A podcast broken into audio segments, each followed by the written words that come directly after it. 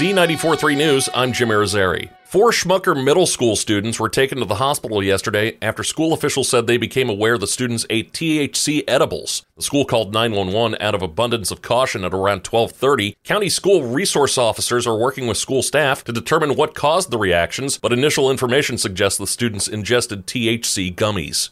Governor Gretchen Whitmer kicked off her tour across Michigan after her State of the State address Wednesday night. The first stop was Benton Harbor, visiting the Emma Jean Hull Flats, where the governor touched on one of Michigan's most pressing topics housing. The abundance, affordability, and accessibility of housing in the state are all facing problems, something Whitmer wants to rectify. She initially proposed a $1.4 billion investment, bringing 10,000 new or refurbished homes.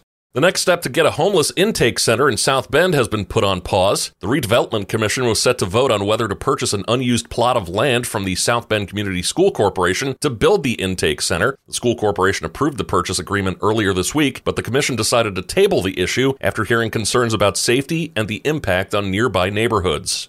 The NAACP Niles chapter began in 1942 but dissolved in 2018. Now, members of the community are working to reestablish the chapter and expand its coverage to Buchanan to help address issues organizers see throughout the area. Some in Niles think reestablishing the NAACP would go a long way in making sure those in need can get help, as well as provide people a chance to make their voices heard on issues like education and health. Figures released yesterday by the Commerce Department show that the economy grew at a 3.3% annual pace in the fourth quarter of 2023 as Americans continued to spend freely. It was the sixth straight quarter where the GDP has grown at an annual rate of 2% or more. Overall, prices are still almost 17% higher than they were before the pandemic. It's good news for people looking to rent.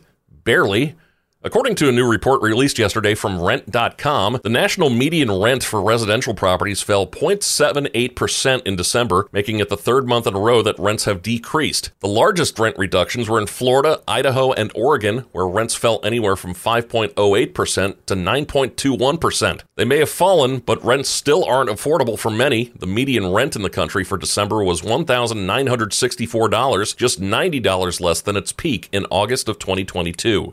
Number 22, Syracuse was able to pull away in the fourth quarter from the 15th ranked Notre Dame women as the Irish fell 79 to 65 last night. It's a quick turnaround for Notre Dame as they hit the road again to take on number 8 UConn tomorrow night. Coverage starts at 7:45 tomorrow night on Live 99.9. The Notre Dame men are in action tomorrow at Purcell Pavilion with a matinee against Boston College. Coverage starts at 11:30 tomorrow morning on Sports Radio 960 WSBT. Pascal Siakam had his first triple double in 15 months as the Pacers got a desperately needed win, beating Philadelphia last night 134 to 122. Siakam finished with 26 points, 13 rebounds, and 10 assists. They host Phoenix tonight. LeBron James had 25 points and 12 assists as the Los Angeles Lakers beat the Chicago Bulls 141 to 132. Z94.3 weather. A few showers today, but otherwise cloudy skies and a little bit of fog. We'll see afternoon temperatures around 40 degrees. A meteorologist, Carrie Peugeot.